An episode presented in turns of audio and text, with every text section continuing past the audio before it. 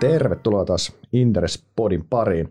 Tänään sukelletaan private equityn ihmeelliseen maailmaan ja mä oon saanut vieraaksi Capmanilta buyoutin vetäjän Pia Collin. Tervetuloa Pia. Kiitos kutsusta. Joo, tosi kiva, että pääsit paikalle. Tosiaan tarkoitus olisi perata tänään, että mitä tämä private equity kautta niin kuin listaamaton sijoittaminen oikeasti sitten, sitten, on, sitten onkaan, ja saat totta kai siinä näköala paikalla. Kerro, mä, mä luulen, että valtaosalle meidän kuulijoista, niin sä et ole hirveän tuttu. Muutaman ehkä nimen kuullut tai nähnyt CMDllä, mutta muuten, muuten olet varmasti vieras, niin viititkö vähän taustottaa, että miten, kuka Pia on? Toi on ihan hyvä kysymys, kuka Pia on, mutta tota, Pia on, on tota, äiti ja vaimo ja itse asiassa alun perin hirveän utelias ydinfyysikko, joka on aina silloin tällöin vähän sitten kompastunut uusiin haasteisiin. Mutta niin kuin sä sanoit, tällä hetkellä tässä, tässä roolissa, eli Capman Buyoutin vetäjänä. Eli kaikki meidän, meidän tota, sijoitukset keskisuuriin yrityksiin Pohjoismaissa, enemmistösijoitukset, niin ne menee Capman Buyoutin alle. Taustaa löytyy sitten vähän muualtakin, on, on se mitä nyt on Metso Outotekki, mutta Outotekin aikaa johtoryhmässä vähän isompaa globaalia organisaatiota kaivosteknologiapuolella vetänyt ja sitten sitä ennen liikkeenjohdon konsulttina melkein kymmenisen vuotta. Et tällä hetkellä mielenkiinnolla ja innolla PM parissa. Niin sä tulit tähän silloin, silloin kun Capman läpi tätä isompaa uudistusta, eli 2016. Joo, niin? 2016 ja 17 kesästä asti vetänyt sitä meidän tiimiä. Just näin. Mitäs tota Capmaninhan ja, jaka, jakautuu, vaikka me tässä jaksossa ei tosiaan ole tarkoitus niinkään puhua Capmanista, vaan tästä private yleisesti, mutta jos vähän kontekstia, niin Capmanihan koostuu niin kuin sijoittajan silmin tämä vara, tämä, tämä vara, varainhoitopuoli koostuu käytännössä kolmasta komponentista. Eli sulla on, sulla on private equity, mistä, mikä on se Capmanin vanha ydin, sitten sulla on kiinteistöt ja infra, niin sä edustat tätä private equity, niin kerroksä vielä lyhyesti, että mitä, mitä tämä on syönyt sisälle, tämä private equity? Joo, totta kai. Ihan niin kuin sä sanot, niin siis äh, private equity on se, mistä, mistä Capman aloitti, eli, eli ollaan yksi pohjoismainen vanhimmista pääomasijoittajista, 89 perustettu ja silloin nimenomaan buyoutista perustettu, ja buyout tekee siis enemmistösijoituksia pieniin keskisuuriin firmoihin, ja me ollaan nyt sitä tehty 30 plus vuotta. Mutta tähän matkan varrella on tullut mukaan myöskin, että Capmanilla on myöskin Growth, sijoitustiimi, joka sijoittaa niin kuin vähemmistösijoituksia vähän enemmän alkuvaiheen firmoihin. Ja sitten meillä on Special Situations, joka ihan nimensä mukaisesti menee mukaan silloin, kun on vähän erikoinen tilanne, vaikea tilanne yhtiössä, niin menee silloin, silloin omistajaksi ratkomaan ja auttamaan siinä. Just näin. Tota, jos vielä vähän sijoittajille muistutetaan, että mitä tämä mitä tämä niin kuin private equity-sijoittaminen on, niin sehän on totta kai siis sijoittamista No pääosin listaamattoman markkinan, toki totta kai te voitte operoida myös listatulla markkinalla, niin kuin otteistakin tänään sivutetaan, mutta isossa kuvassa me puhutaan niin kuin listaamattomasta markkinasta ja siellä tämmöistä niin kuin private asset-markkinasta. Sehän on se, mistä me, missä me operoidaan. Mitä sun mielestä, mihin mihin private equityä tarvitaan tässä maailmassa? Kuitenkin jokaisen, eikö jokaisen bisneksen tai niin kuin jotain ongelmaa pitäisi ratkoa, että silloin paikkansa tässä, niin mikä on sun mielestä se? No mä voisin tähän oman näkemyksen antaa sitä, että mitä me ratkotaan, ja sitten ehkä tähän ihan mielenkiintoista tuoda vähän faktaakin, että mitä Joo. Suomessa oikeasti ratkotaan tai mihin, niin kuin, mm. mihin buyout sijoittaa. Mutta mun mielestä sulla on, jos sä mietit yrityksenä, sulla on omistusvaihtoehtona, sä voit olla pörssilistattuna, ja sehän toimii tosi hyvin, etenkin jos olet iso ja vakaa ja, ja tota, tällainen niin kuin ennustettava toiminta. Mm-hmm. Sä voit hakea sieltä pääomia, mutta sut, sä oot jatkuvasti suurennuslasin alla, sun pitää kertoa sille kansantajuisesti, että mitä sä aiot tehdä, ja sitten sun pitäisi mielellään onnistua sen tekemisessä. Mm-hmm. Tai sitten sä voit pysyä täysin yksityisen niin kuin omistettuna, joko sä oot perheomisteinen, se toimii niin kauan kuin sulla on on perheessä seuraava sukupolvi, joka on aina valmis ottamaan yli ja jatkaa sen yrityksen kehittämistä – tai sä voit olla niin kuin yrittäjävetoisesti itse omistaa yrittäjänä sen.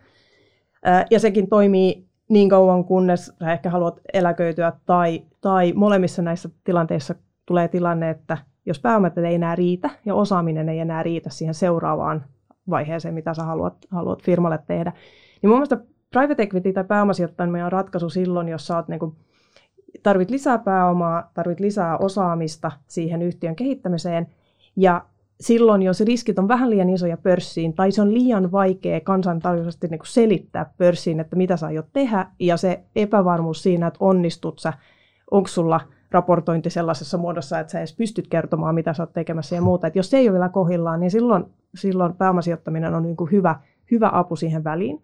Sehän ei ole ikuinen omistusmuoto, vaan sehän on välietappi. Että me mm. nimenomaan autetaan firman jonkun tietyn vaiheen yli kasvuhyppäys tai kansainvälistyminen tai joku muu. Mm.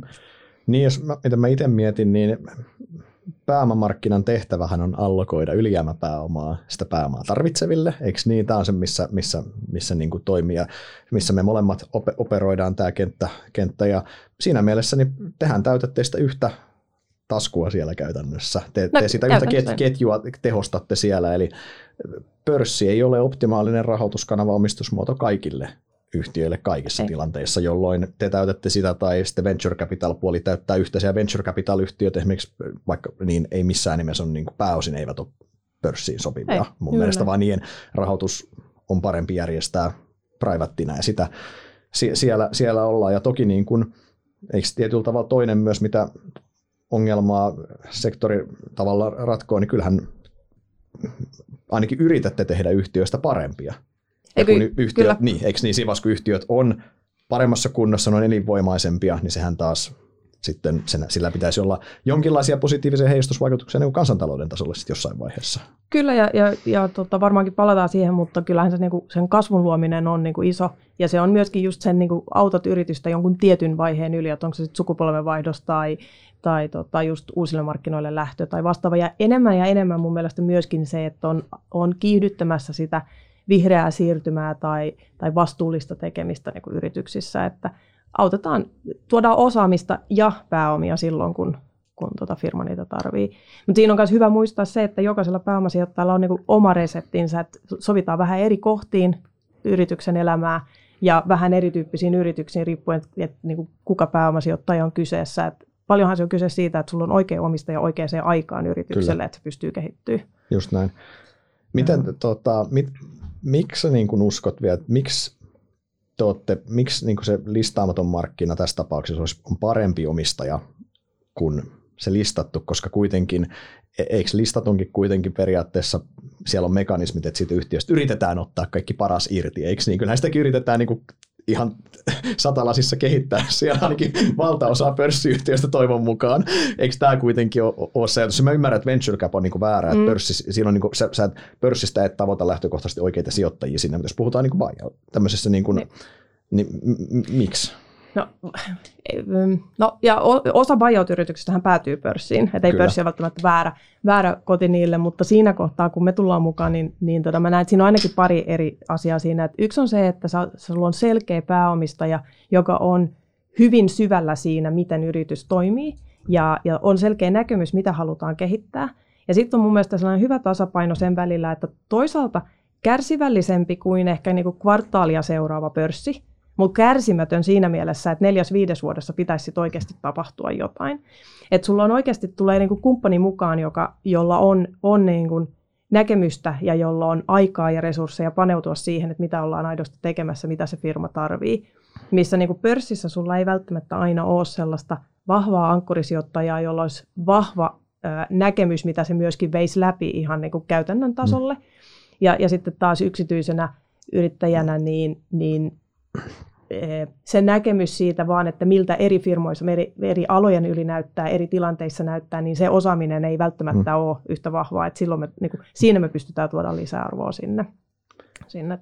Ja sit, sehän on hyvä muistaa, niin kun puhutaan buyoutista, että myöskin siihen sun kysymykseen, että mitä, mitä aukkoa tämä täyttää tai mitä me, mitä me ratkotaan tässä, niin, niin tota, mehän ei puhuta tällaisista – pelkästään seksikkäistä hienoista teknologia-aloista ja muusta. Et jos katsotaan ihan faktaa, niin siis Suomessa buyout sijoittaa 80 pinnaa 80 menee siis teollisuuspalveluihin ja tuotteisiin.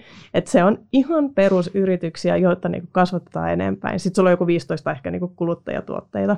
Mm. Mutta mut tämä kertoo Suomen yritysrakenteesta myöskin, koska venture, myöskin venture capital Suomessa niin yli 40 pinnaa menee teollisuustuotteisiin. Mm ja, ja vaan, vaan 30 pinnaa johonkin teknologiaan ja vastaavaan. Mutta se on aika perusfirmoja. Ja, mm. ja myöskin tähän sun miksei pörssiin, niin suurin osa menee siis, suurin osa ää, buyout-sijoituksissa Suomessa niin on, on liikevaihtoa 10-30 miljoonaa euroa. Siinä on ehkä niinku puolet. Mm. Ja sitten menee siitä vähän ylöspäin ja pikkasen alaspäin. Mutta se on su- suhteellisen pientä firmaa vielä, jos sä mietit, mitä kaikkia pörssi vaatii sitten raportoinnissa ja, ja tota, governanceissa ja prosesseissa ja muuta, mm. että ei vielä ehkä ole sitä valmiutta sitä ihan tehdä. Ja yksi asiahan, mikä toki niin kuin on, on, minkä no, allekirjoitan täysin tuon selkeä pääomista ja se kärsivällisyys, aikahorisontti e, eri ehkä kuin pörssimaailmassa, mutta sitten riskinsietokykyhän on myös Totta kai. yksi ihan niin kuin, mitä toki niin kuin sivu, vähän, niin kuin, vähän sivu, sivuutit tuossa, mutta sehän on ihan selvä myös, että te pystytte ajamaan sitä tiet, haluamalla riskiprofiililla pörssissä, sillä on voinut olla tietyn tyyppinen riskiprofiili. Ja kyllähän esimerkiksi siis ihan jos ajatellaan, että kun meillä on vaikka nyt ollut yksi näitä toiseenkin suuntaan pörssistä lähtenyt, nyt viimeksi siis Kaverioni on ostamassa tämmöinen isompi, isompi buyout-toimija, niin siis se myö, myös, että se, että jos sun pitää resetoida se koko homma, eli sun pitää resetoida se strategia, sijoittaja, tarina, omistuspohja, niin niitä on hiton vaikea tehdä pörssissä, vaikka se kuulostaa tosi, tosi hölmöltä, että miksi et sitä vaan tee, mutta on se nyt oikeasti, että se ilmoitat, että hei, me ollaan aikaisemmin sanottu, mä en nyt viittaa enää kaveri niin, mutta yleisesti, että niin kuin ääriesimerkki, että hei, että aikaisemmin me ollaan puhuttu velaton tase, nyt vedetään niin kuin vähintään 3x, 3x EV EBITDA. By the way, aikaisemmin puhuttu, että tehdään tulosta nyt pari vuoteen, nyt pistetään mm. paukut kasvuun, osinkoa katsotaan myöhemmin ihan älyttömän vaikea tuoda nämä kaikki niin kuin yhtäkkiä, niin kuin vaan vetää niin kuin tavallaan, kun sun pörssiomistuspohja on muodostunut tietynlaiseksi sen sijoittajatarinan ympärille, niin tuolla buyoutillahan sä niin kuin resetoit sen kerralla, eikö niin? Ja silloin sä voit nämä kaikki puhtaalta pöydältä tehdä. Eikö, joo, eikö just näin, ja tähän mä ehkä viittasin, just kun mä sanoin, että jos sun pitää kansantajuudesta pystyä kertoa, mitä sä aiot tehdä, jos sä aiot olla pörssissä, että jos, jos se on vähän vaikeampi tai monimutkaisempi ja se saattaa muuttua matkan varrella se, mm. se story, mitä sä yrität tehdä, niin se on vaikea, mutta siihen taas mm. niin kuin, se toimii tosi hyvin pääomasijoittajalle, missä se päätösketju on tosi lähellä. Just näin. Et, et samat henkilöt, jotka istuu hallituksessa, juttelee jatkuvasti mm. toimivan johdon kanssa, on myöskin ne, jotka vie sen sitten investointipäätökseen ja muuta, niin se ketju on hyvin lyhyt, sä pystyt nopeasti muuttamaan.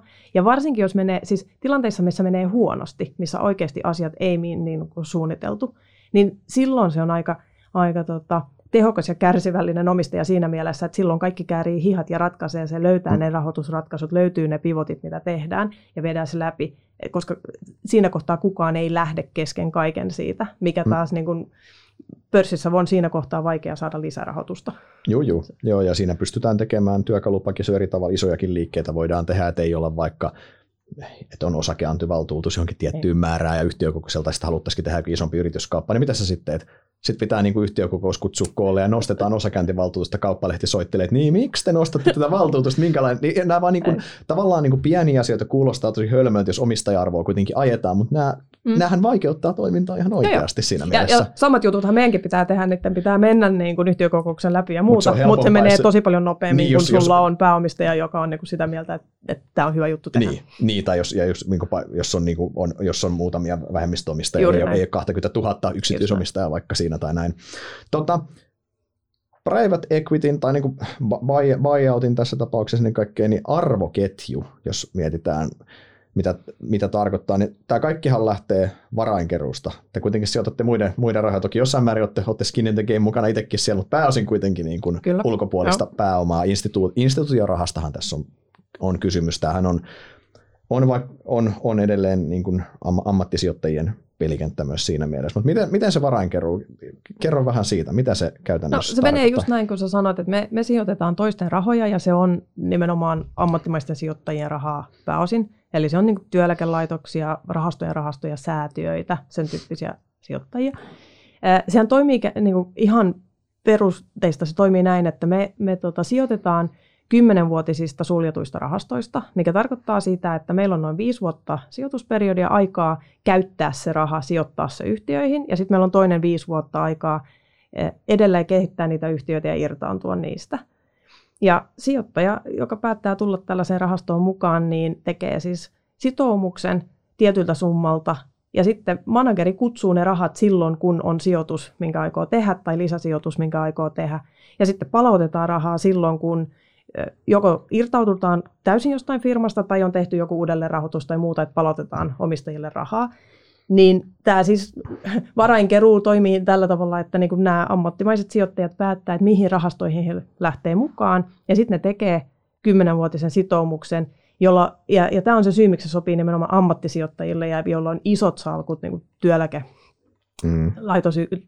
ja näillä, koska sä et pysty pysty tota, yksittäistä rahastoja, sä et pysty täsmälleen mallintamaan, että milloin sieltä kutsutaan ne pääomat ja milloin ne sieltä palautetaan, vaan se kassavirtaprofiili keskimäärin näyttää joltain, mm. mutta niin kuin yksittäisen rahaston kohdalta voi vaihdella tosi tosi paljon, että tuleeko ensimmäinen irtautuminen kahden vuoden päästä vai tuleeko se vasta seitsemän vuoden mm. päästä, kun sä ensimmäisen kerran saat, saat rahaa sieltä takaisin. Just näin. Ja sitten ja sittenhän tota, ehkä nämä sijoituskoothan on aika isoja lähtökohtaisesti Joo. kuin ammattisijoittajia, että puhutaan miljoonista ja totta kai jos mennään niin kuin isompiin rahastokokoihin, niin puhutaan niin kuin kymmenistä. Kymmenistä, kymmenistä ja jopa sadoista niin, miljoonista. Näin, ne on valtavia, valta, valtavia sijoituksia ja nämähän totta kai, tämähän on varainkeruu mielessä varmasti myös aika erilaista. Siellähän on, koska nämä sijoittajat, nehän sijoittaa tiimiin.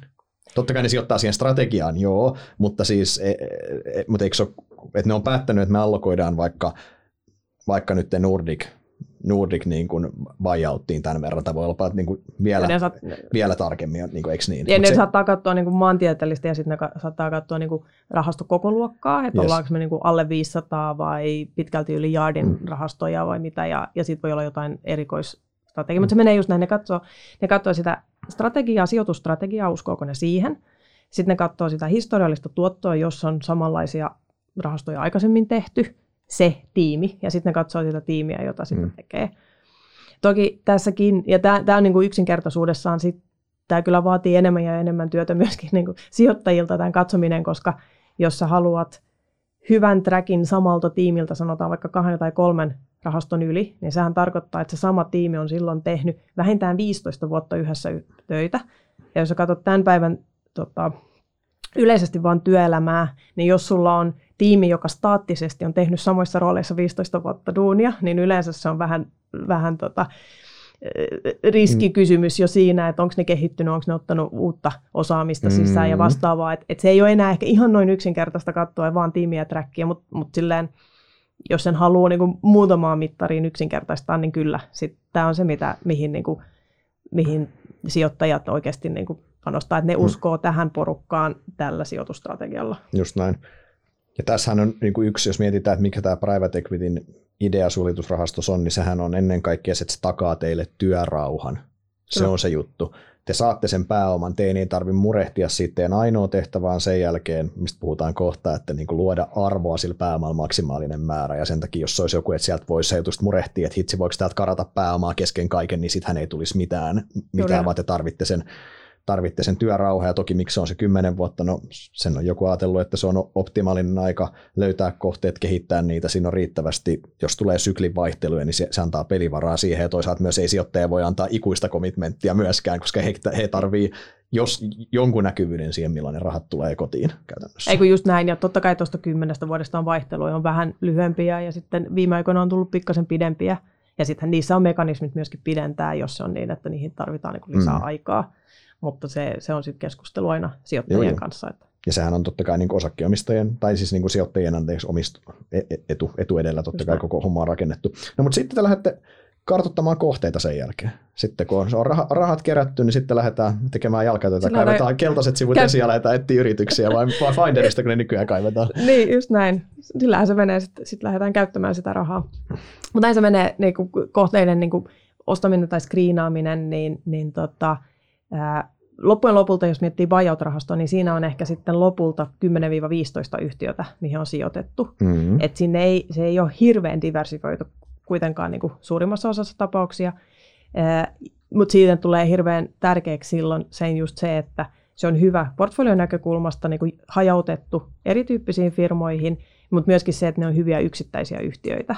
Mm-hmm. Et e, esimerkiksi meillä, meillä tota, niin screenataan tai katsotaan niin kuin tarkemmin vuosittain ehkä noin 2 ja 300 yhtiön välillä, josta sitten loppujen lopuksi tehdään ehkä keskimäärin kaksi sijoitusta per vuosi. Eli se on aika, aika laaja se funneli, mistä aloitetaan ja se aika nopeasti sitten karsiutuu niin kuin pienemmäksi.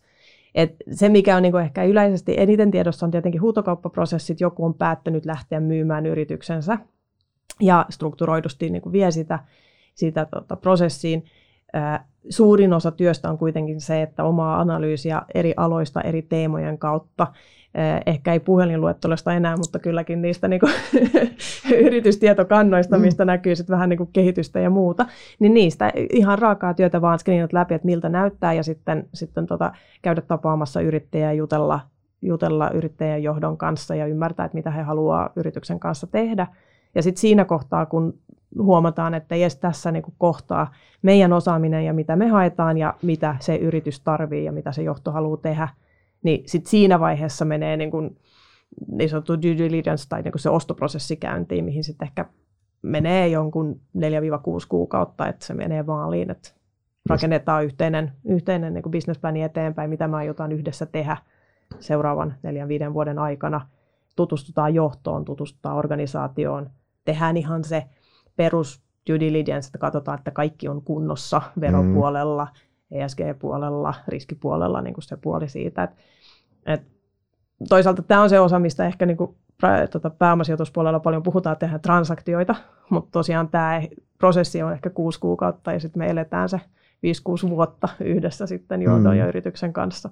Just, just näin. Ja totta kai tos, siinä vaiheessa, kun te sitten hyppäätte sinne mukaan, niin niin kuin sanoitte, te, te teette enemmistösijoituksia, niin kuin pääosin private equity hän tekee toki, sitten venture, on, venture se ottaa vähemmistöjä ja näin, mutta te olette siinä, eli te otatte kontrollin yhtiössä. Te, voi olla, että vanha johto, johto jatkaa, ja voi, sehän on yleensä hyvä, eikö niin, että vanhat omistajat, jos ne on mukana toiminnassa, niin ne insentivoidaan jatkamaan siinä uudessa, mutta, mutta sinänsä siinä ei ole epäselvyyttä enää, että kuka siinä on kuskin paikalla jatkossa, kun teillä on kuitenkin se enemmistö. No uudessa. meillä on, joo, kuskin paikalla niin siinä ää, omistuksen näkökulmasta, että johto johtaa kuitenkin, että se, se governance siinä on mun mielestä niin tärkeä siinä mielessä, että me tullaan sisään omistajana, ja jo pääomistajana enemmistöllä, niin siinä mielessä niin kuin meillä on päätösvalta omistajan näkökulmasta, mutta operatiivinen johto on kuitenkin se, joka päivittäin mm. johtaa sitä firmaa, ja siihen me ei koskaan mennä. Et se se niin kuin osaaminen mm. on kuitenkin niin kuin sillä porukalla, joka sitten istuu toimitusjohtajana ja, ja bisnesyksiköiden johtajana ja vastaavana. Mutta toki meillä on siihen sanomista, että kuka siellä on ja, ja kuka yes. se tiimi on. Niitä on meidän että tehdään, ei ole, ei ole, ei ole, ei, ei niin kuin, on, suht yleistä, että siellä laitetaan sinne uusi johto paikalle, tai ainakin vahvistetaan johtoryhmää vähintäänkin. Ai, vähintään, joo, se on aika yleistä, että vahvistetaan, koska useinhan sulla on aika, aika tota, kunnianhimoinen suunnitelma siinä edessä, ja mm-hmm. osa siitä, mitä me tuodaan, on myös se, että vahvistetaan sitä, sitä johtoa ja, ja johtamistapaa, johtamisprosesseja siinä organisaatiossa, niin silloin yleensä johtoryhmä myöskin laajenee tai kasvaa, ja totta kai siellä voi tapahtua niin kuin johdossa muutoksia ja vaihdoksia myös. Mm. Ja tässä varmaan jokaisella pääomasijoittajalla vähän eri filosofia, miten näitä lähestyy. Meille se on aika tärkeää, että siinä on niin vanhaa omistajaa, jos se on sitten perheomisteinen tai yrittäjävetoinen tai näin, niin että he jää jollain omistuksella vielä jatkaa siinä. Ja sitten, että avainhenkilöt, johto myöskin jatkaa jollain mm-hmm. omistussiivulla, että meillä on tavallaan siinä mielessä samat insentiivit kehittää sitä yhtiötä. Ja sitten tulee jatkumo siitä, että se ei katke siitä, kun me tullaan sisään, vaan sitä historiaakin tulee mukana siinä, siinä tota, omistuksessa. Että se... Just näin. Mutta sitten te pääsette siihen, ehkä se niin kuin, varmasti no, monella tapaa kiinnostavin vaiheessa firman kehittäminen käytännössä. Sitten te, sitten te olette ostanut se ja teillä on se firma ja nyt pitää sitten alkaa, alkaa kehittämään, niin ainakin mitä mä oon itse niin toimialaa seurannut, niin mun, eikö noin niin kuin, ja mitä historiaakin lukenut, niin nuo työkalut ja toimintatavathan on muuttunut aika paljon ne arvonluontimallit. Jos mietitään niin kuin ihan, totta kai koko P, niin kuin private equity-sektori on kehittynyt, se on selvä, tämähän on aika nuori sektori sinänsä kuitenkin, mutta jos mietitään sitä niin kuin vanhaa maailmaa niin kuin vähän kärjistään, niin niin kuin sä oot ottanut ihan hitosti velkaa sisään firmaa, niin kuin sen jälkeen saat niin kuin buy and buildille aggressiivisesti siihen päälle niin kuin aggressiivinen niin kuin, niin kuin kulu, kululeik- kulu, niin, kulu, kululeikkausta vielä päälle, eikö niin? Ja sitten niin kuin saneerataan ja sitten siitä niin kuin myydään, niin kuin, myydään, semmoinen, myydään seuraavalle vähän niin kuin, ja musta Pekka seuraavalle siitä vaihdetaan, ja sitten kun taas tämä uusi maailmahan niin kuin on hyvin, hyvin erilaista kuitenkin,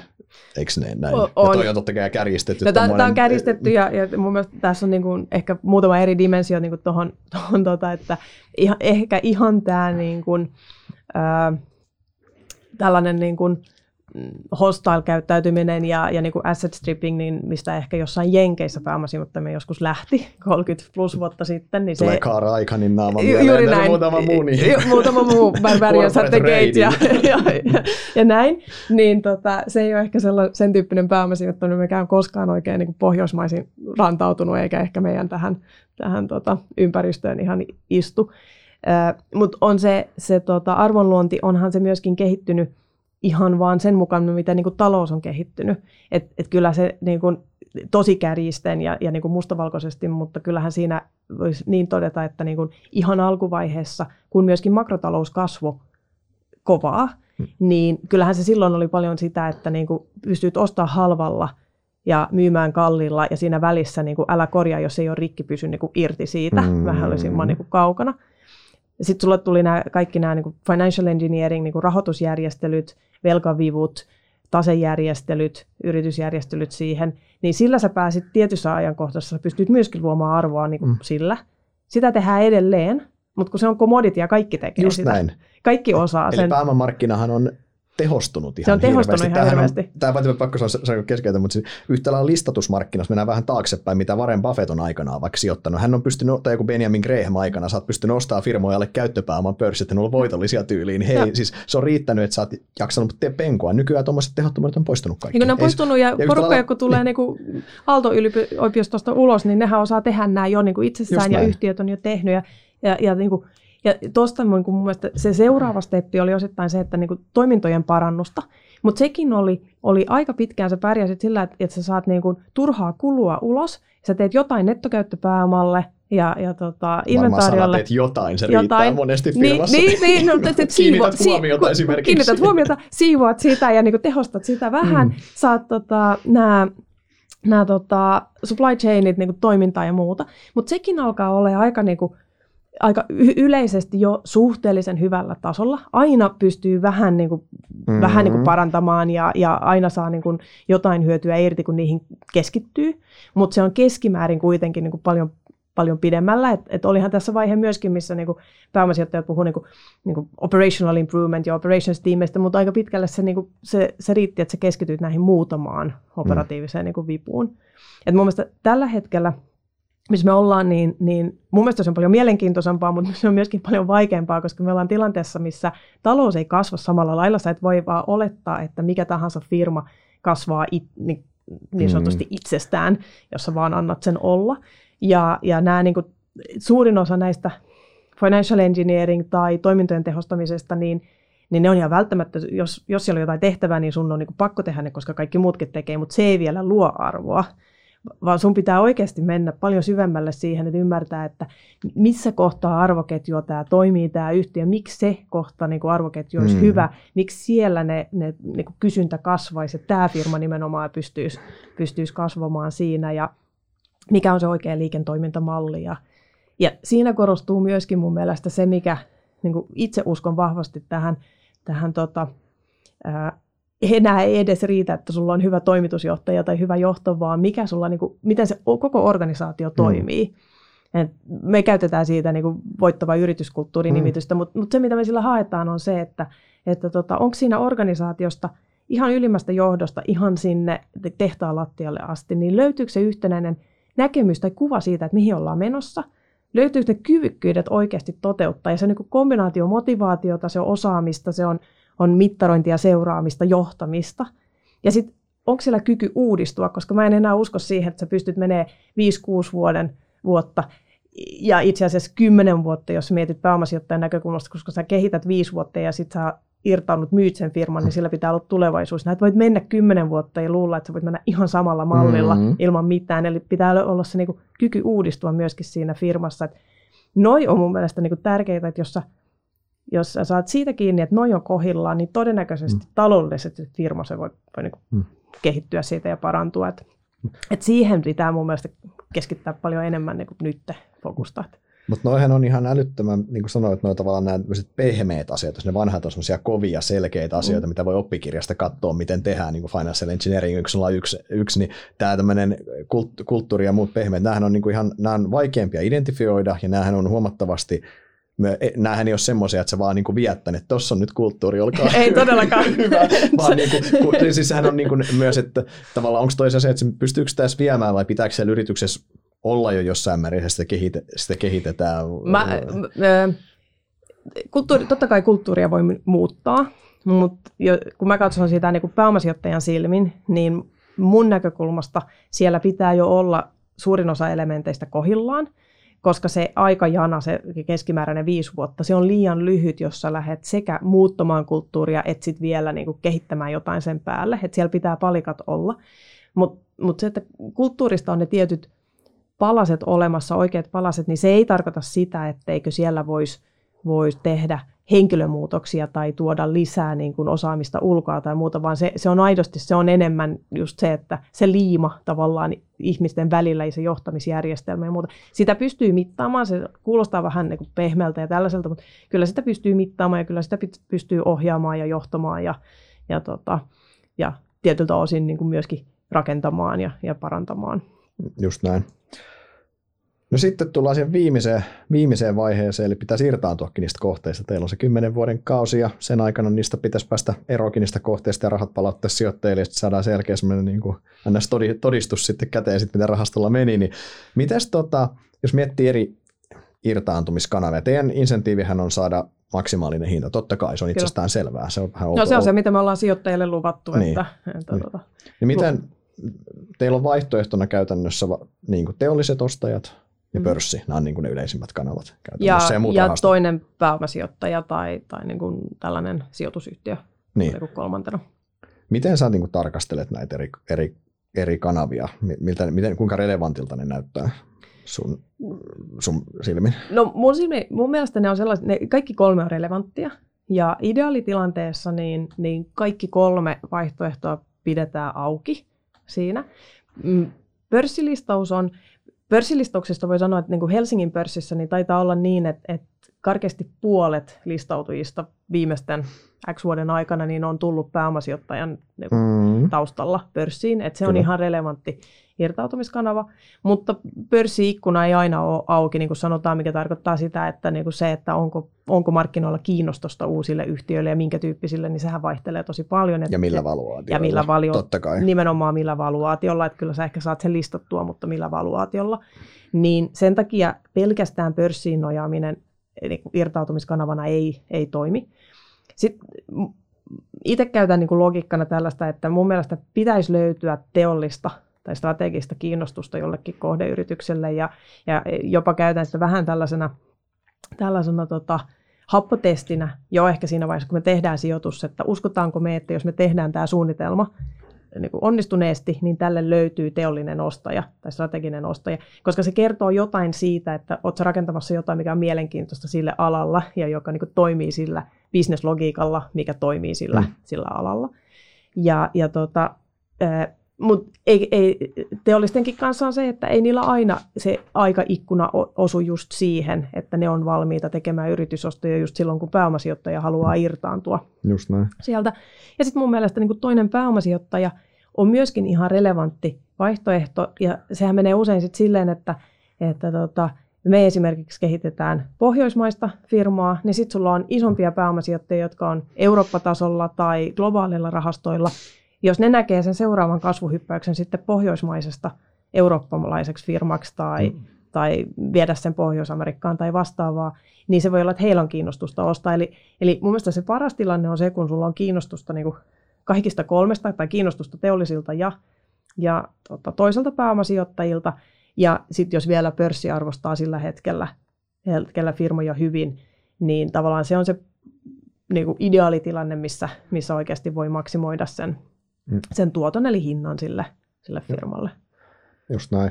Toi on, toi on itse asiassa hyvä, hyvä kun sanoit ton, ton, että voi olla se seuraava ostaja vaikka sitten eurooppalainen, jos te olette vaikka vienyt sen firman niin ensin a, alkuperäinen omistaja vaikka ollut Suomalainen vienyt sen niin Suomen tasolle. Te viette Nordic-tasolle ja, ja sitten seuraava vie eteenpäin, koska tässä monesti helposti se ajatus menee myös siihen, että okei, että jos sä myyt nyt sille seuraavalle hyvään hintaan, niin seuraava tekee automatic huonon diilin, ja jolloin tavallaan niin kuin se, se ja häviää. Se sille, että se ei Sehän mene. ei mene. Toki siis se, että, että jos sä saat hyvän hinnan, niin äh, niin kuin selkeää aliarvostustahan se toinen siitä ei saa, mutta se ei silti estä, että sitä assettia kehittämällä sitä seuraavaa 5-10-vuotis legiä, että siinä ei. ei pystyisi tekemään merkittävää arvoa lisää sille kuitenkin. Ei, ei, ei sille, siis toi logiikkahan toimisi, että siinä on niin ylihintaa, jos se ostaja olisi täysin samanlainen kuin me.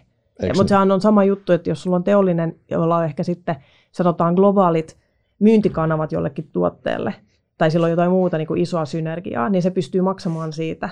Se, se yhtiö on sille huomattavasti arvokkaampi kuin ehkä jollekin toiselle. Ja samalla tavalla sitten niin kuin, ää, todella kansainvälinen niin iso pääomasijoittaja voi katsoa sitä yhtiöä ja sanoa, että tämä on aivan mahtava niin kuin palanen, kun me ollaan rakentamassa globaalia markkinajohtajaa tällä alalla tai vastaavaa. Eli heidän logiikka, mitä he ovat rakentamassa, on eri kuin mitä meillä oli. Ja sen takia se arvostus, minkä he näkee siinä firmassa, on eri kuin mitä me nähtiin, kun me mentiin siihen. Niin, no, näähän on ihan, näähän on erilaisia teollisia synergioita tai strate- käytännössä, ja niitähän, siis niitähän ei voi ulos mitata, jos ei sinne ole sitä kahta teollista palasta siihen, se on niin kuin sinänsä aika selkeä. Ja sen takia ehkä se pörssikään ei aina, aina anna sitä parasta arvostusta siihen, koska se pörssi tavallaan katsoo sitä firmaa tietyllä tavalla niin kuin standalone sellaisena kuin se hmm. on, ja se, ja se että mi, mihin mitä johto pystyy tekemään sille sitten niissä raameissa, että se on itsenäinen. Ne on kuitenkin ne on yleensä rajoitetummat raamit on, kuin vaikka seuraavalla on. pääomasijoittajalla. Se on aika harvinaista, että tuodaan yhtiö pörssiin, vaikka nyt tämän, esimerkiksi tämä pohjoismainen yhtiö, ja sitten se seuraava pläni on, että hei, nyt tästä tulee eurooppalainen, tai varsinkaan, että sijoittajat uskoisi sen Ei, oikeasti. Niin, ja siihen tarvii kuitenkin pääomat ja resurssit ja näin. No miten se arvonluonti, jos mietitään hyvin yksinkertaisesti vielä sun komponentteja, sun tehtävä on, niin kuin, tämä ei kovin vaikealta kuulosta itse asiassa, eli ostat vaan halvalla, sitten sä kehität sitä ja sitten myyt kalliilla. Ei, ei, niin kuin, tämä on tosi helppoa. Ei, ei tämä kuulosta kun, kovin kun se on vielä se myyjä, joka on valmis myymään halvalla ja sitten se ostaja, niin. joka on valmis ostaa kalliilla. Niin, ja sitä pitää osata kehittää siinä välissä. Mutta miten, niin kuin, jos, niin Älä kuin, tyri siinä välissä. Niin, just, just näin. Niin, miten se niin kuin arvonluonti, siis nämä nyt on niin kuin, ne on ne palaset. Ne on ne palaset, niin miten sä, miten se jakasit niin kuin karkeasti, mikä, se on aika selvä sanottu, että kehittäminen on totta kai pakko olla se isoin näistä on, paloista, mutta miten, ehkä, miten merkittäviä se, tai tärkeää se halvalla ostaminen ja kalliilla myyminen oikeasti on sen lopputuloksen kannalta? No, ky, siis, äh, no noit, noi eri palaset, vähän miten ne niin kuin, miten isoja ne on, niin se taas riippuu vähän siitä pääomasijoittajan niin strategiasta, mutta kyllä se menee näin, että se, se on se se kehittäminen siinä välillä, joka on siis aidosti se, mistä niin kuin tulee eniten arvoa luodaan. Ja, ja no, sitten se logiikka ehkä menee niin kuin osittain, jos mä taas mietin meidän koko luokkaa ja mitä me tehdään, niin yleensä jos se firma, se kasvu on, että ehkä tuplataan parhaassa tapauksessa kolminkertaistetaan se firma siinä viidessä vuodessa, suhteellinen kannattavuus pysyy karkeasti samana, sä tehostat, mutta sitten sä sijoitat ne, ne, sen rahan, minkä sä oot vapauttanut, kun sä oot tehostanut, niin sä sijoitat sen siihen kasvuun, että se kasvu onnistuu. Niin, mm. Niin, niin keskimääräisessä tapauksessa varmaan se kannattavuus pysyy. Niin tuolla, jos sä tuplaat tai triplaat, niin sittenhän sä oot ehkä kaksinkertaistanut sen arvon siitä firmasta siinä. Sitten sä maksat pois vähän velkaa, nettovelka vähenee, osakkeiden arvo nousee, ja, ja niin siitä tulee sitten toinen, riippuu taas tilanteesta, mutta ehkä saat puoli tai yksi kertaa niin kuin mm. sijoituksen niin kuin sillä, sillä takaisin. Mutta se, se, mikä on mielenkiintoinen, on just tämä osta halvalla, myy kallilla siitä näkökulmasta, että sä, myy, sä saatat myydä hyvin erilaista firmaa kuin minkä sä ostit. Et se, mikä oli, oli tota, ehkä jopa ihan kova ja markkinahinta, millä sä ostit, mutta sä ostit pienen ruotsalaisen tai pienen suomalaisen firman. Ja sitten mm. siinä vaiheessa, kun sä irtaannut siitä, niin sitten se onkin, onkin tota, pohjoismainen tai globaali firma. Mm. Et, et jos mä ihan vaan konkreettisesti, että mitä se niinku tarkoittaa, mutta vaikka niinku PDS Vision on yksi meidän, meidän salkkuyhtiöistä, se oli pääosin pohjoismainen, isosti ruotsalainen, tällainen tuotekehityssoftaa myyvä firma. Noin 30 milliä vaihtava 2020, kun se ostettiin.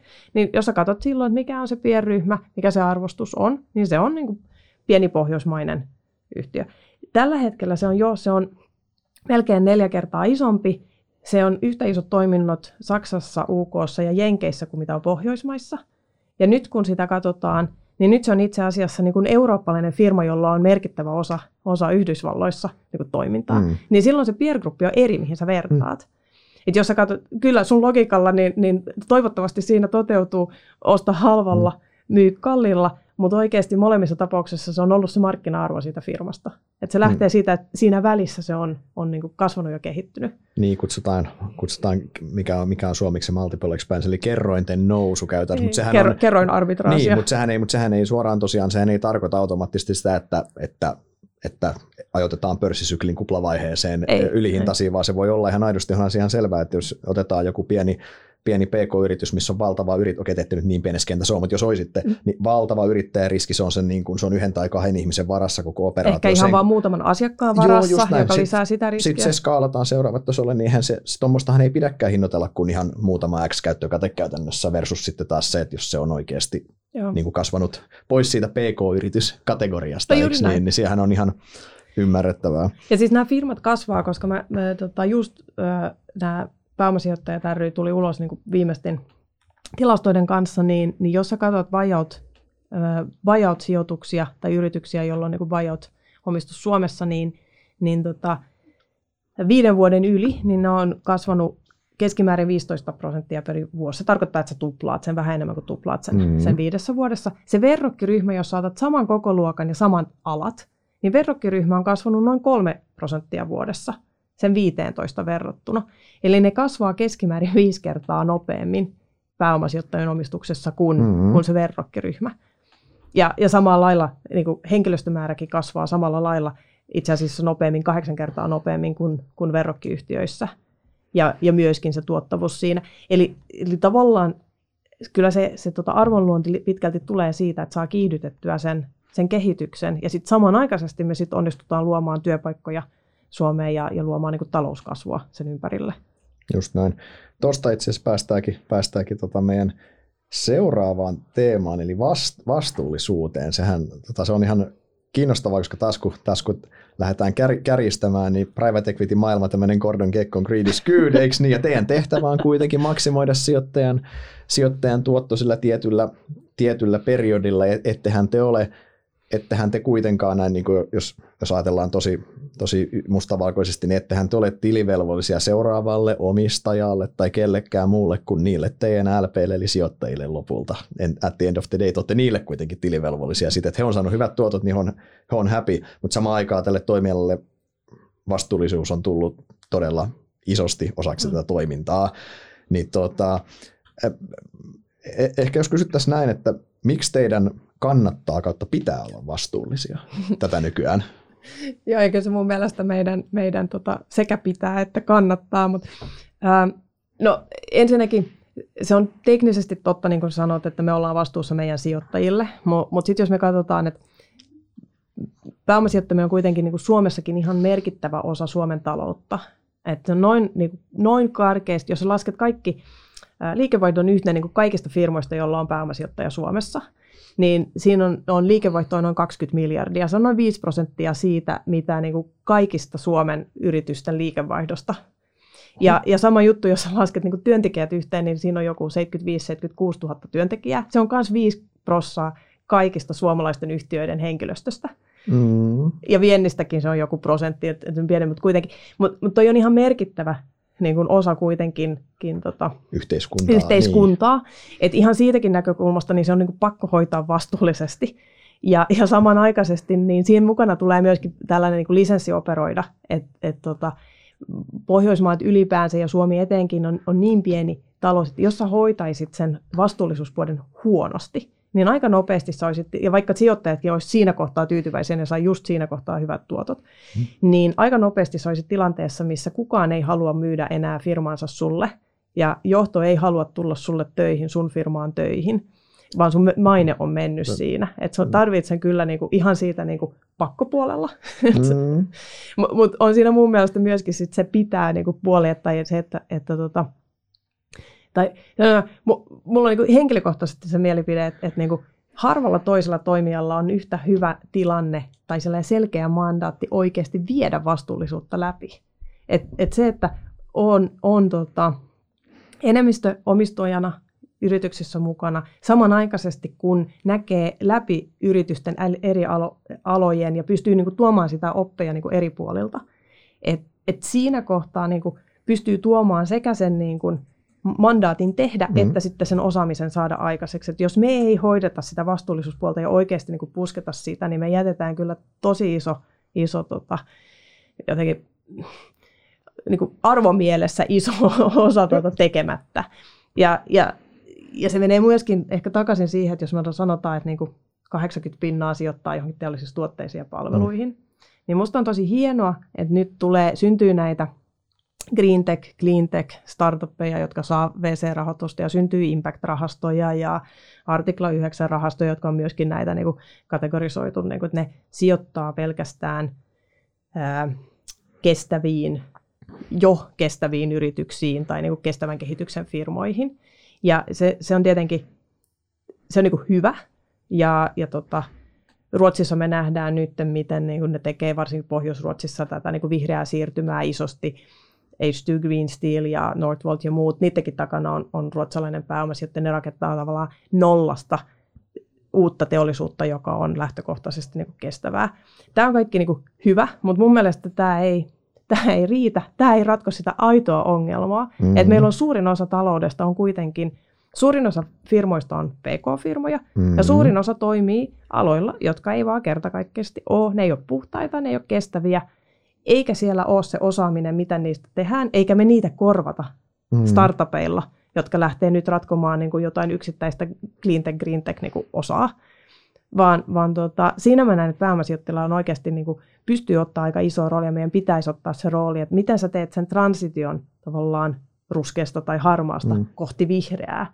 Et mä en usko siihen, että me voidaan ihan vaan innovoida koko talous nollasta uudestaan, vaan kyllä meidän pitää niin kuin siirtää nämä nykytoimijat ja. siihen suuntaan. Ja, ja, ja siinä me voidaan niin kuin ottaa roolia. Ja, ja siinä mä luulen, että se pääomasijoittajan se, se tota, aika brutaali niin kuin, kapitalistinen näkymäkin on aika hyvä, koska mm-hmm. se tarkoittaa sitä, että silloin me tehdään asiat siinä järjestyksessä, kun niissä on niin kuin, taloudellista järkeä, mutta samanaikaisesti, kun me nähdään, että, että kestäviä firmoja arvotetaan paremmin kuin ei-kestäviä, niin meillä on insentiivi tehdä ne asiat läpi, yes. ja sitten me viedään ne läpi, koska me saadaan parempi, silloin me saadaan se myydä kallilla toteutumaan siinä. Eli, eli tavallaan se, se tuo sen bisneslogiikan ja niin kuin kestävän logiikan siihen, mm. ja samalla sen mandaatin vaan niin kuin läpi. se. Niin kuin tavallaan monesti edelleen ES, tai tämä vastuullisuus ESG, niin ajatellaan, että se on joku erillinen komponentti, mikä leijailee tuossa jossain, jossain vierellä, vaan sehän on, niin kuin, jos mennään ihan niin kuin faktoihin, niin, niin kuin me, me, meidän niin kuin työurien elinjään suurin yks, suurin yksittäinen muutos ja trendi myös niin pääoma-allokointimielessä tulee olemaan vihreä siirtymä käytännössä. Se on ihan niin kuin, se, se niin kuin, ei olisi debatoitava asia. Se vaan on näin, joka tarkoittaa, että sen massiivisen sateenvarjon alla on ihan hurjia liiketoimintamahdollisuuksia. Eikö mm. niin? Eli tavallaan siellä mukana olemalla, niin sä pystyt, sulla on, sulla on rakenteellista, toi, rakenteellista kasvua tarjolla ihan toisin kuin vaikka sitten, jos sä nyt oot niin kuin, vaikka nyt keksit jotain hiilikaivoksia nyt, millä pitkän aikavälin näkymä on aika synkkä, eikö niin?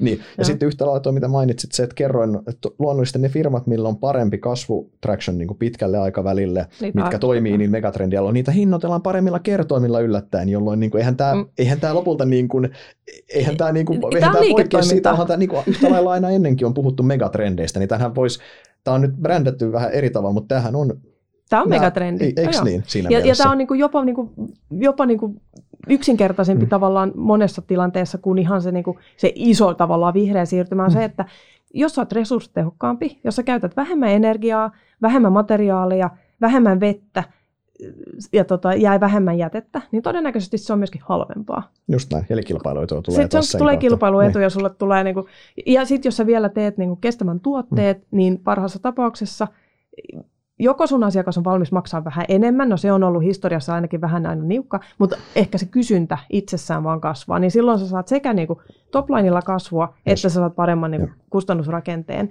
Totta kai on sitten paljon, mitä pitää tehdä niin kuin lisää, eikä mm. meilläkään ole kellään vielä sitä täyttä työkalupakkia, että näin sä viet firman oikeasti siihen niin kuin johonkin mm. täysin niin kuin netto nolla päästöihin tai vastaavaa, mutta aika paljon niistä työkalusta jo löytyy, niin sen takia mun mielestä siinä niin kuin on mahdollista ottaa, ottaa se rooli.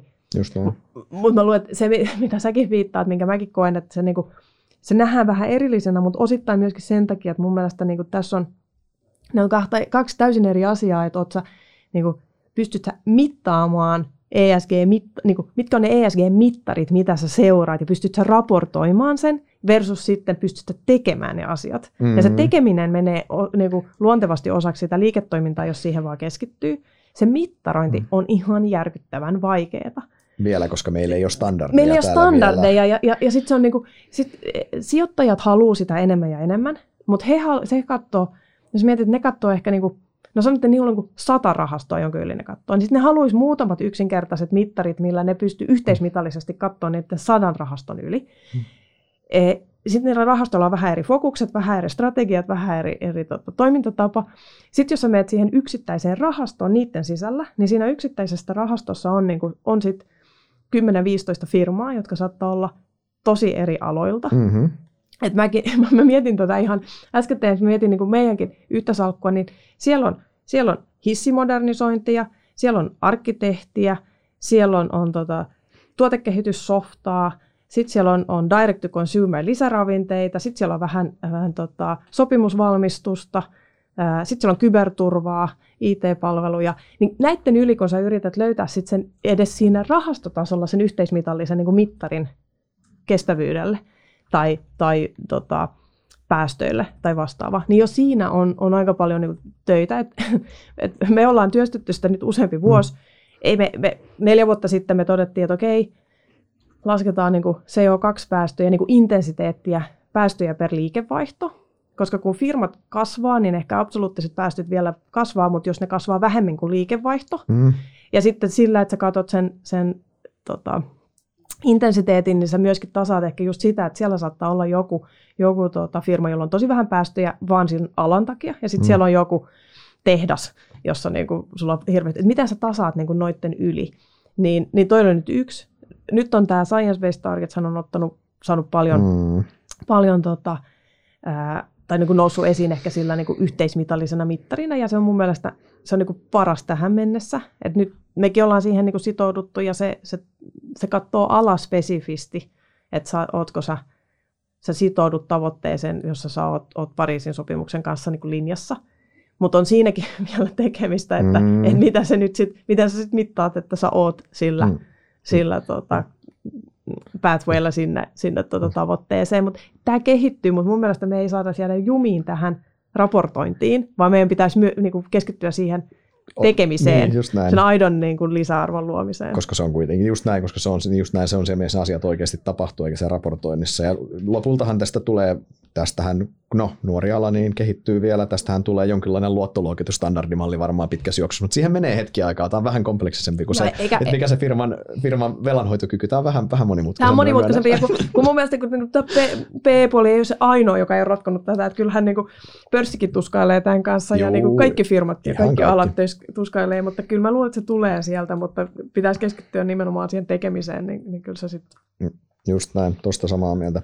No mitäs sitten, hei, puhutaan vähän, vähän private equity tuotoista. Mäkin aina säännöllisesti käyn jossain, joko jossain seminaareista tai kattelen eri toimijoiden, toimijoiden tota, grafiikkaa, ja siellä tuppaa aina, aina näytetään sitä samanlaista, samanlaista graafia, missä on niin kuin pörssin tuotot ja bondien tuotot ja infran tuotot, ja sitten on private equity. Se private equity yleensä voittaa sen kisan aina, eli se on niin kuin erilaisilla tutkimuksilla yritetään todistaa, että private equity olisi luonut ylituottoa kautta niin kuin iso, isossa kuvassa. Ja siis sinänsä teillähän kuitenkin rahastot resetoidaan aina kymmenen vuoden mm. välein, eli se pääoma palautetaan, eli teillä tavallaan se koulutodistus annetaan ja sinänsä, että se että ei ole sitä, että ne on inflatoitunut siellä kolme vuosikymmentä kukaan ei ole katsonut niiden perään ja nyt siellä on, vaan se niin kuin nehän aina kuitenkin niin, ne lukitaan silloin, kun irtaudutaan. Niin, niin miten tämä niin kuin, miten, onko tämä ekanakin, onko tämä niinku totta, että private equity on isossa kuvassa pystynyt luomaan ylituottoa versus listattu markkina, mikä on se mm. oikea verrokki, ja toisaalta niin miten? Miten se on mahdollista? Niin, miten niin. se on mahdollista varmaan. No, munkin piti, piti vähän tuosta kaivaa ihan, ihan tota faktoja, ja, ja tota, ää, löysin noin niin 2008-2021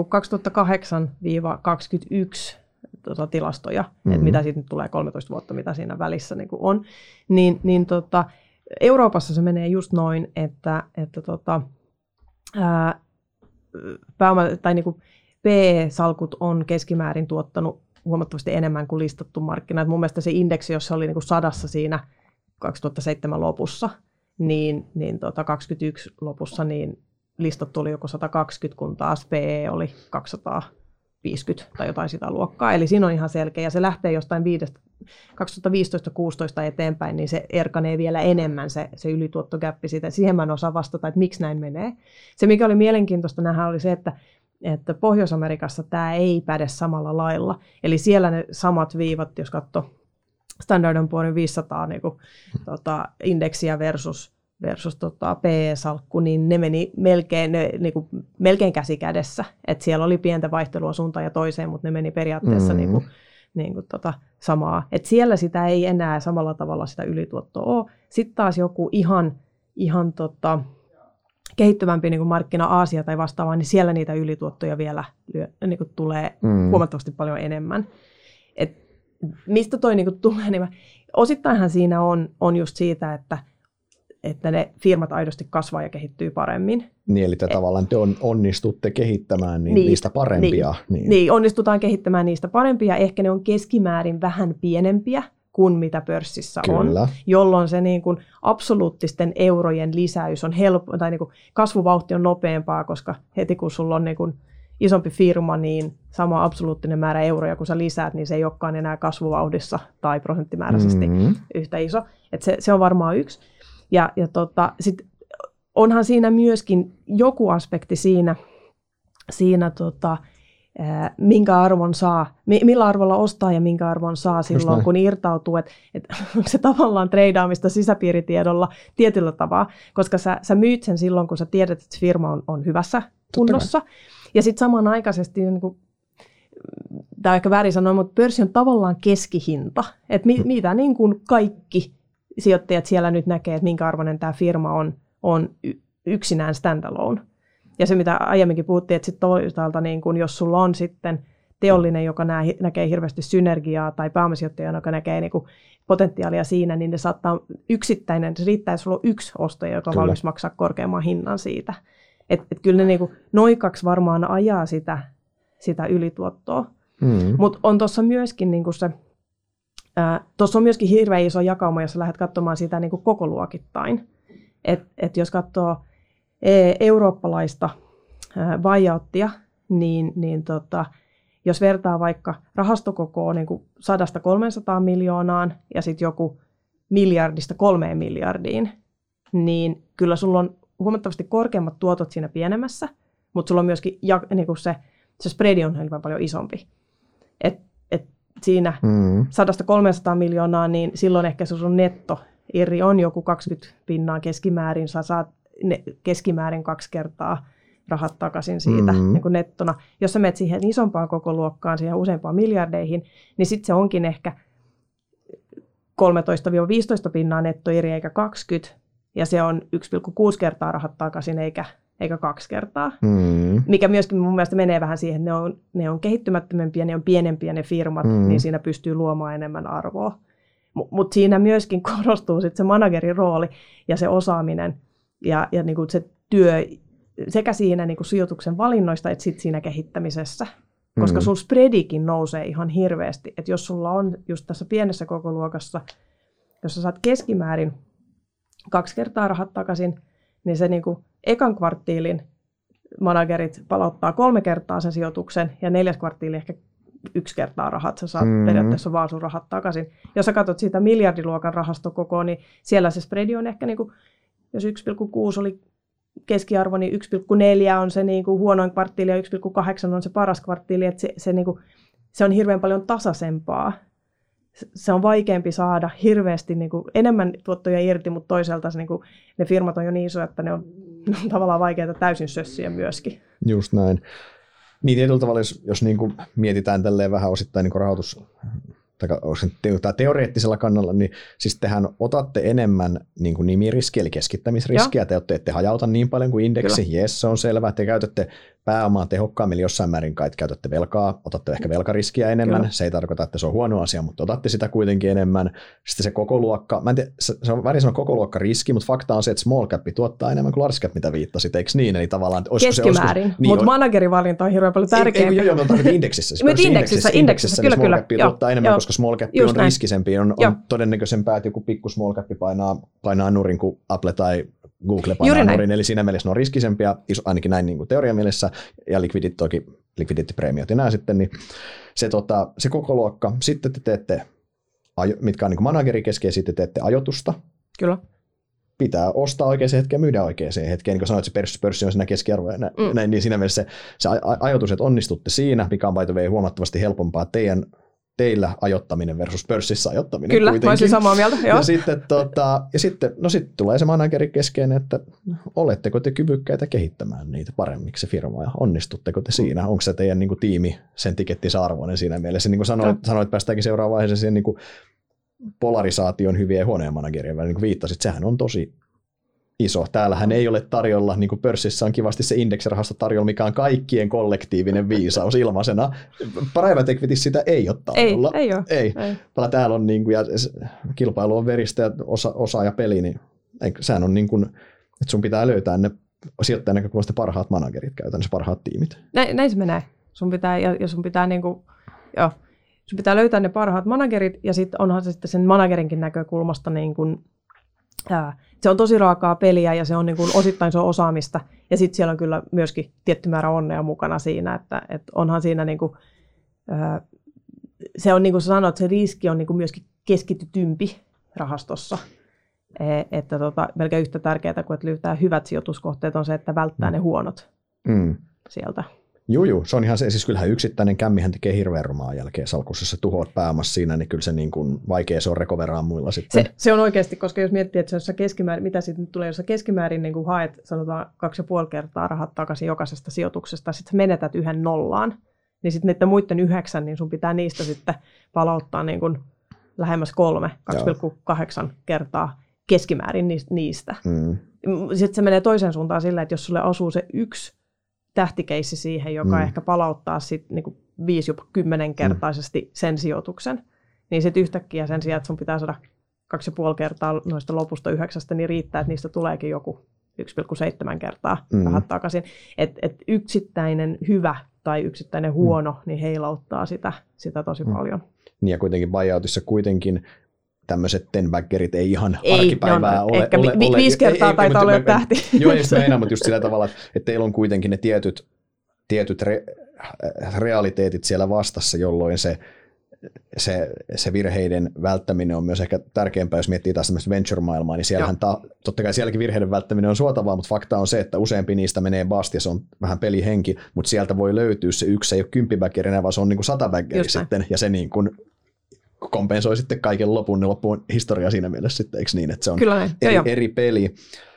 Mites tota managerin valinta, se niin kun, me vähän sivuttiin tätä aikaisemmin, mutta miten, miten tunnistaa hyvän tiimin kautta tuotteen kautta managerin, millä nimen nyt haluukaan, haluukaan kutsua?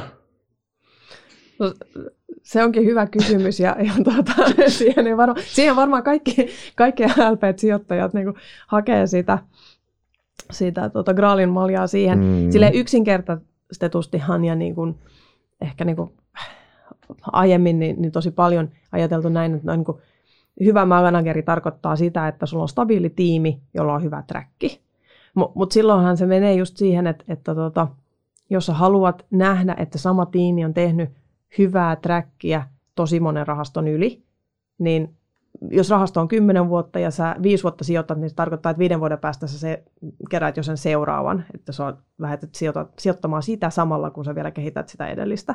Niin kolme rahastoa on 15 vuotta. Et sit, silloin sä oot siinä, että niinku, jos sä haluat porukan, joka on niinku tehnyt yhdessä 15-20 vuotta samoissa rooleissa, niin, niin nykyisessä maailmassa, markkinatilanteessa, missä asiat muuttuu aika nopeasti, niin mun mielestä siinä voi voi kyseenalaistaa sitä, että onko se tiimi sitten enää, enää tota, uudistunut tarpeeksi ja onko niillä kyvykkyydet just tähän hetkeen. Et mun mielestä siinä on niin kun, se perustuu siihen, niin kuin hyvän managerin valminta perustuu mun mielestä jotenkin siihen, että sä uskot siihen strategiaan, mitä ne tekee, että onko sille sijoitustrategialle eh, se, minkä tyyppisiä firmoja ja mitä he aikoo sille tehdä. Onko sille oikeasti, uskot sä, että sille on kysyntää, että sellaisia löytyy ja sillä pystyy luomaan arvoa. Ja onko se manageri, pysyykö se siinä strategiassaan, onko he näyttäneet, että he niin kuin, A, löytää niitä kohteita ja ne, ne tota, pysyy siinä eikä lähde niin kuin tekemään mm. opportunistisesti jotain muuta siitä niin kuin ympäriltä. Ja, ja sitten sit kun sä katsot sitä tiimiä, niin sun pitää kyllä mennä syvemmälle kuin se, että sä katsot, miten kauan nämä on tehnyt yhdessä töitä. Ja että ymmärtää se, että mikä se niin kuin insentiivirakenne ja se niin kuin johtamistapa siellä tiimin sisällä on. Pystyykö ihmiset siellä kasvamaan ja kehittymään, insentivoidaanko niitä niin kuin sen mukaan, kun ne kasvaa ja kehittyy siellä. Mutta onko sulla myöskin mekanismi, että jos joku ei enää olekaan innostunut olemaan siellä tai ei enää performoi, niin se henkilö, henkilö tota, pääsee sieltä lähtemään, eikä sitä ole lukittu johonkin kymmenen vuoden, vuoden tota, insentiivirakenteisiin, vaan vasta, että pystyykö se uudistumaan se tiimi siellä.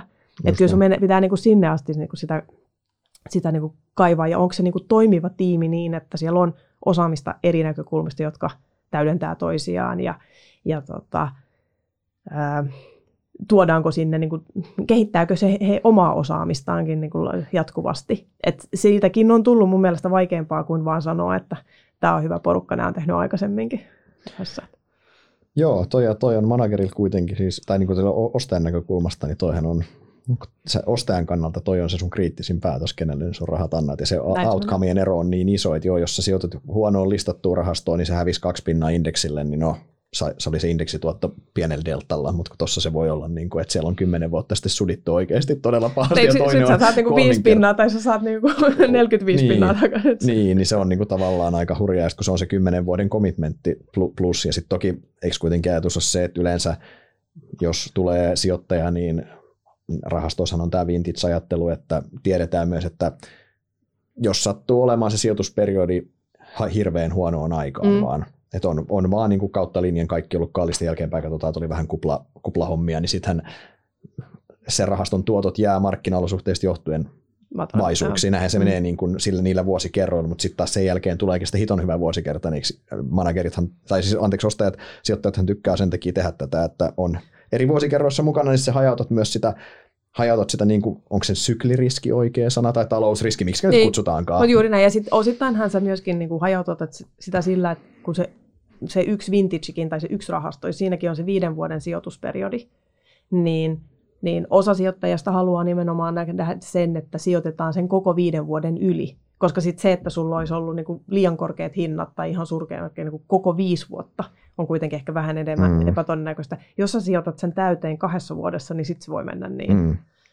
Niin, viisi vuotta on kuitenkin oikeasti tosi pitkä aika, jos miettii taaksepäin viisi vuotta, ollaan vuodessa 2017, sen jälkeen on tapahtunut ka- kaiken Juuri näin, kuka, kukaan ei nähnyt vielä covidia niin kuin mahdollisuutena. Ei, ei, silloin, silloin, silloin, silloin toivottiin vielä Yhdysvaltain presidentin vaalisokista ja sokista ja Brexitistä ja muista, mutta tota, ää, mitäs hei sitten vielä tota P-markkinasta? Tännehän on ylipäänsä niin listaamaton markkinassa puhutaan P, tänne oli virannut pääomia ihan hurja määriä, varsinkin mm. tässä nollakorkoaikana, koska no, on tarvittu Mun siinä on, ainakin mä itse näen, että siinä on kaksi tekijää. Tavallaan toinen on tämmöinen niin syklisempi tekijä, eli kun nollakorot on ollut pakko hakea tuottoa muista Joo. lähteistä, mutta toinen on myös ihan rakenteellinen tekijä, että no, tämä meidän toimiala edelleen ylipäänsä finanssiala on nuori ja listaamaton markkina kehittyy ja siitä on tullut osa modernia sijoitussalkkua myös pysyvästi. Että nämä, on, nämä on ne ajurit, mutta ehkä se huoli, mikä tuolla kuuluu, mitä eri toimijat välillä esittää, on se, että onko p niin virannut liikaa rahaa, onko se ollut ajatellut se, että se P on se graalin malja, mistä saadaan tuottoja, ja sitten sinne on ängetty liikaa rahaa, mikä tekee taas se, että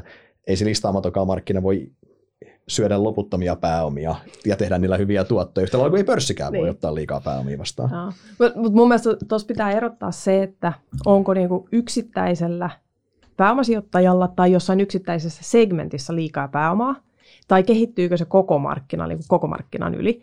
Et joo, teoriassa näin, jos sulla olisi niin kuin yksittäinen segmentti, missä on vaan liikaa pääomia ja ne on pakko sijoittaa, niin voisi ajatella, että on niinku huolimattomuutta ei olla niin valikoivia, ostetaan he, niinku huonompilaatuisia firmoja mm. liian korkeaseen valuaatioon.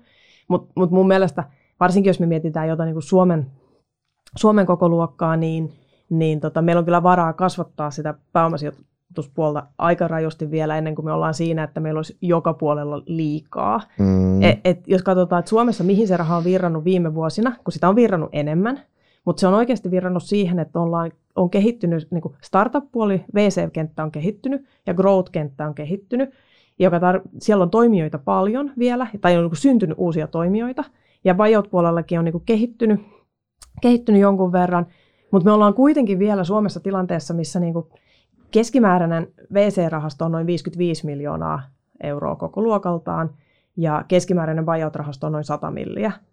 Suomessa isoin buyout-rahasto Suomessa on 300 milliä, niitä on ehkä niin kuin mm. vähän alle kourallinen. Sitten jos sä otat vaikka, katsot Ruotsia ja vertaat niin kuin Ruotsin pääomasijoituspuolelle, mm. niin Ruotsi lähtöisiä yli kolmen miljardin rahastoja, eli kymmenen kertaa isompia kuin Suomen isoin, niin niitä on jo noin kymmenen kappaletta tai enemmän. Mm, EQT ja muut siellä EQT perässä. Niin ja Nordic Capitalit ja IKot ja Alttorit ja Summat ja, ja, ja muut. Et, et Suomessa me ollaan, niin kuin, vaikka tänne on virrannut lisää rahaa, niin me ollaan kuitenkin vielä vasta mun mielestä siinä tilanteessa, että me pystytään tukemaan startupista sellaiseen niin kuin keskikokoiseen buyouttiin.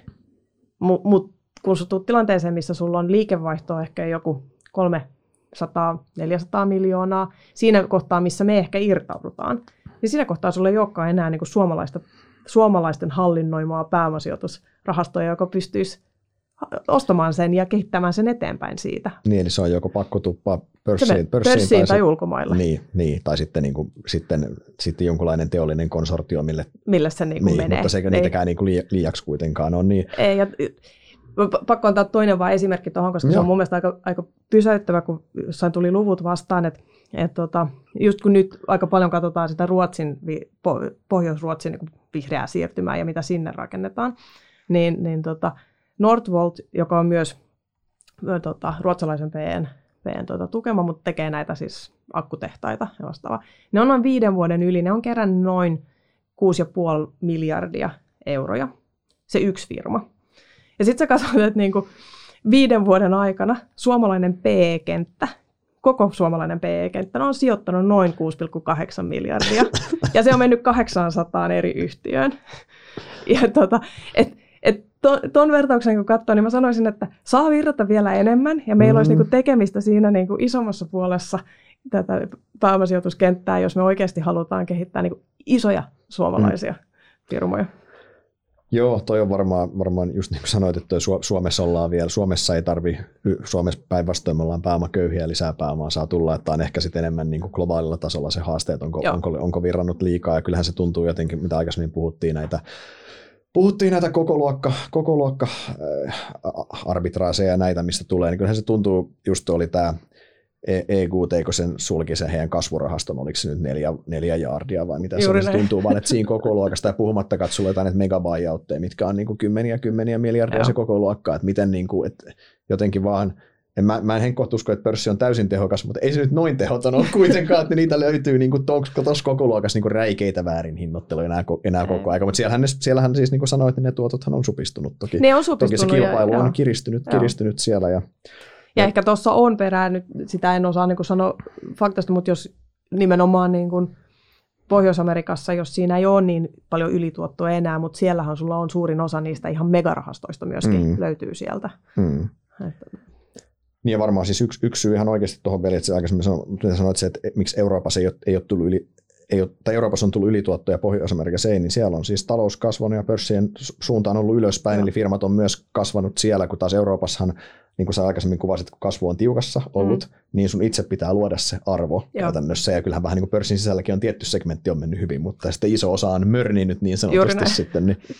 Mitäs hei sitten vielä P-rahastojen valuaatioista? Näistä tulee ihan säännöllisesti, näitä, oli, näistä on ollut ihan Suomen mediassakin tässä hiljattain juttuja, että se, mikä herättää ihmetystä on se, että näiden listaamattomien omaisuuden arvot nousee samaan aikaan, kun niin kuin pääomamarkkinalla on ihan kunnon, kunnon verilöyly, että korot tulee, korot tulee, tai siis korot nousee, eli bondit, bondit tulee, bondit romahtaa ja osakkeet romahtaa, ei mitään nowhere to hide, paitsi sitten tämä maaginen private asset-kenttä, niin miten, tota, m- miten sä niin ajattelet, yli, ei tarvitse, niin kuin, miten sä ajattelet niin PE-sijoittajana sitä, tätä valuaatioa?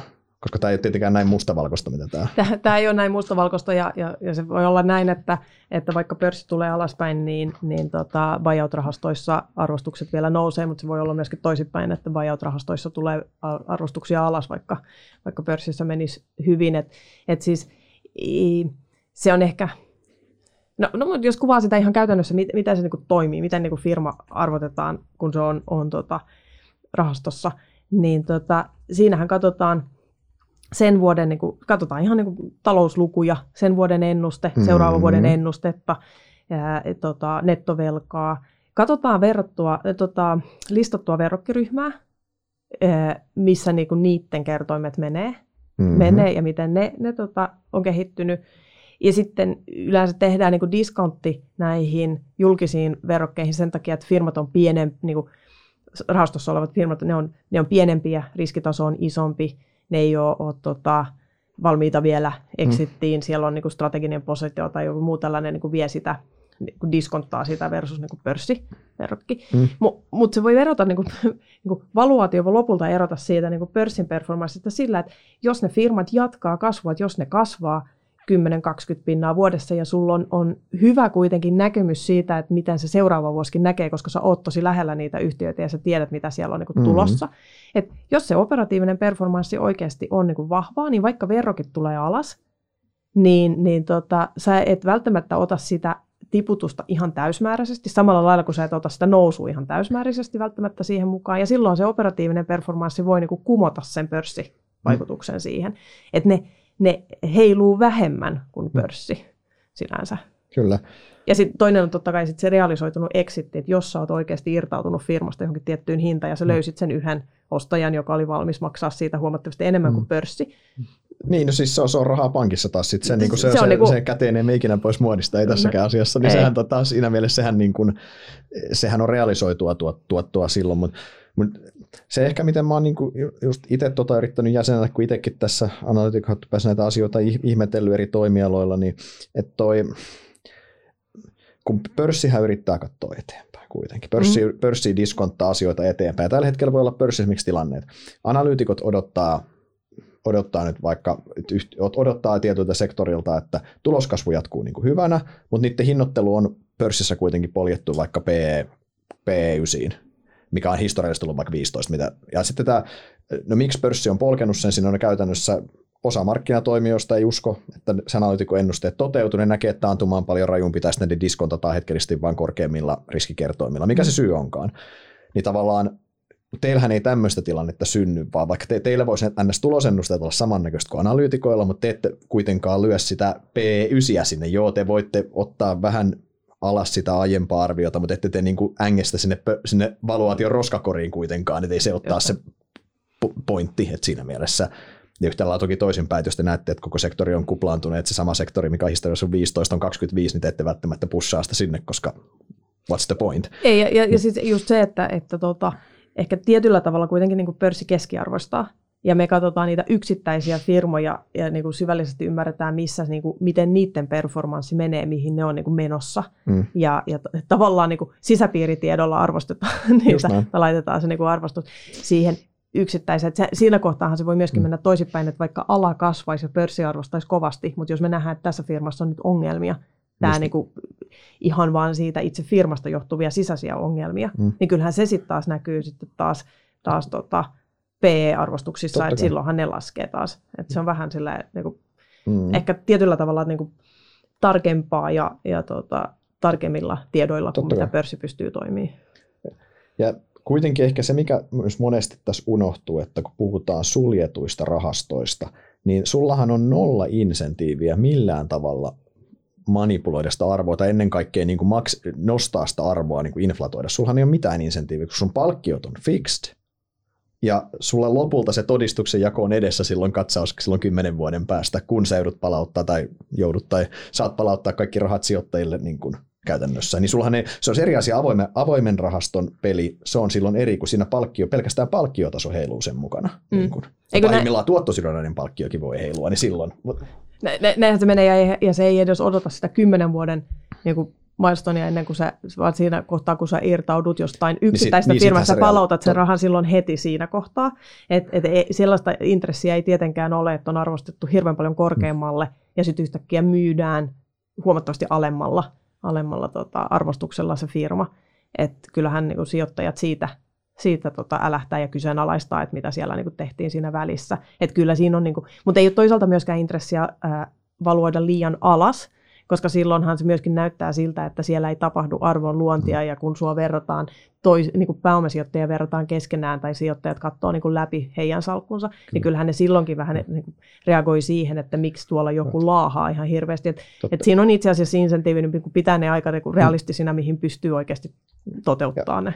Ja toihan on siis tärkeää managerien kan, äh, anteeksi, siis niin kuin sijoittajien kannalta ihan se, se että, he niin kuin, että heillä on allokaatiot, millä he, he, he on, niin he, että et allokaatio näyttää aidolta. Tämähän on esimerkiksi, mistä tämä private equity toimiala on sanonut, tai listaamaton markkina on sanonut kritiikki, esimerkiksi oli toi, oliko nyt Harvardin endowmentin kun sijoitusjohtaja, mikä, mikä titteli nyt olikaan, niin totesi vaan sitä, että heillä niin kuin private equityn allokaatio nousee liian isoksi, koska, ta- private, eh, koska listaamaton kaikki muu on tullut alas ja tämä omaisuusluokka on mennyt ylös ja hän niin kuin harmitteli sitä, että tämä on vähän, vähän hölmöä ja sitten hän samalla toki totesi, että, että varsinkin kiinteistöpuolella voi olla keinotekosta ja näin, mutta se on sitten oma keskustelu. Mutta tämä on totta kai myös, myös miksi, minkä takia niiden arvojen pitäisi olla niin kuin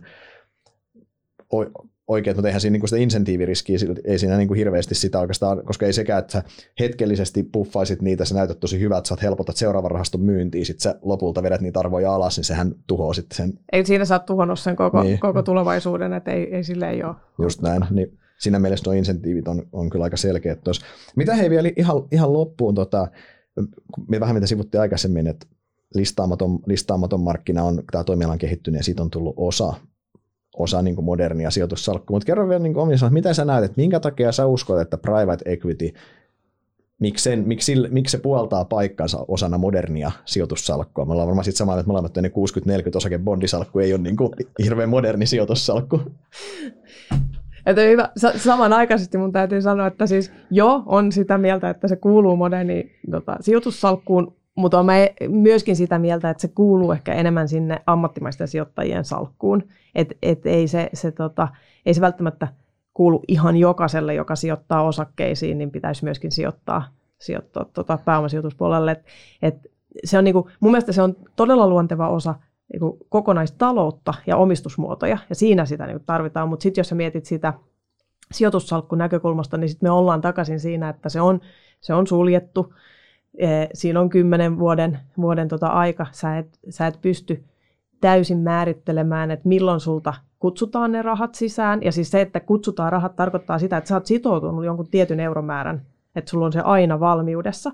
Ja se voi tulla ihan milloin, se voi tulla juhannusaattona se kutsu, koska silloin just on se, se tota, yrityskauppa pöydällä ja se pitää, pitää maksaa. Niin silloin sun pitää silloin pystyä oikeasti niin kun laittamaan ne rahat sille managerille. Ja, ja sitten sä et tiedä, sä et osaa sanoa että edes minä mm. vuonna se palautus sieltä tulee.